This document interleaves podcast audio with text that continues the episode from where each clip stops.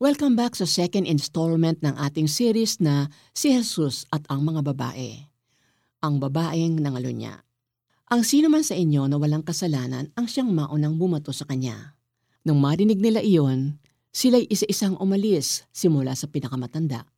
Iniwan nila ang babaeng nakatayo sa harap ni Jesus.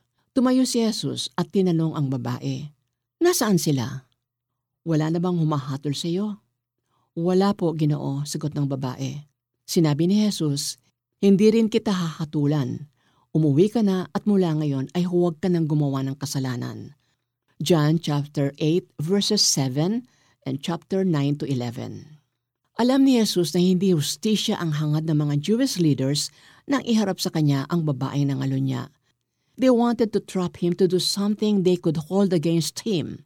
Kapag pinalaya niya ang babae, paglabag yon sa Mosaic law that required the stoning of the adulterous woman.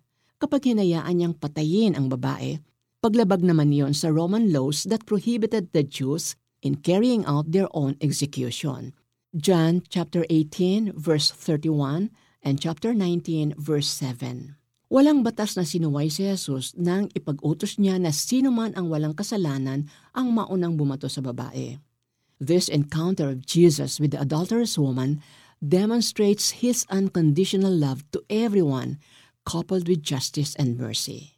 Instead of condemnation, Jesus addressed the woman's most urgent need for mercy and forgiveness. Ang kapatawarang ipinagkaloob ni Jesus sa babaeng nangalo niya ay naranasan din ni Erlinda. Lumaki siya sa magulong pamilya at walang nadamang pagmamahal sa mga magulang. Hinanap niya ito sa pakikipag-boyfriend pero nabigo siya. Nagkaroon siya ng dalawang anak sa magkaibang lalaki na kapwa siya inabandona.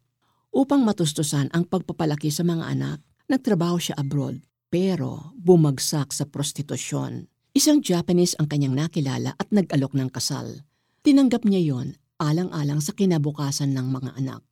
Sa Japan ay kinatagpo siya ng Panginoon nang maimbitahan siya sa isang simbahan. Doon niya natagpuan kay Jesus ang pagmamahal na hinahanap at kapatawaran sa kanyang mga kasalanan.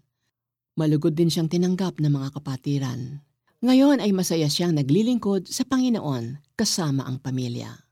God loves us and He demonstrates this by forgiving us of all our sins through the death of His Son Jesus. In Christ, there is no condemnation. Romans chapter 8 verse 1. Likewise, He wants us to love one another and not to condemn one another. Lord, I praise you for your love, forgiveness, and mercy. Thank you for filling me with your Spirit so I can live each day for you. Amen. Application Do not react judgmentally and throw stones at those who sin. Instead, pray that they will experience the saving love of Christ.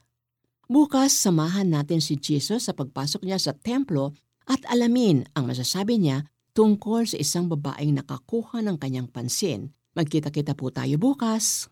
Ang sino man sa inyo na walang kasalanan ang siyang maunang bumato sa kanya. Nang marinig nila yon, sila'y isa-isang umalis simula sa pinakamatanda. Iniwan nila ang babaeng nakatayo sa harap ni Jesus. Tumayo si Jesus at tinanong ang babae, Nasaan sila? Wala na bang humahatol sa iyo? Wala po, ginoo, sagot ng babae. Sinabi ni Jesus, Hindi rin kita hahatulan.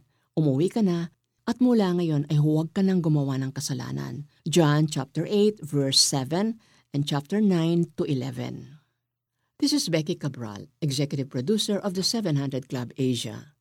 Meme, in Christ there is no condemnation, but love, mercy, and forgiveness.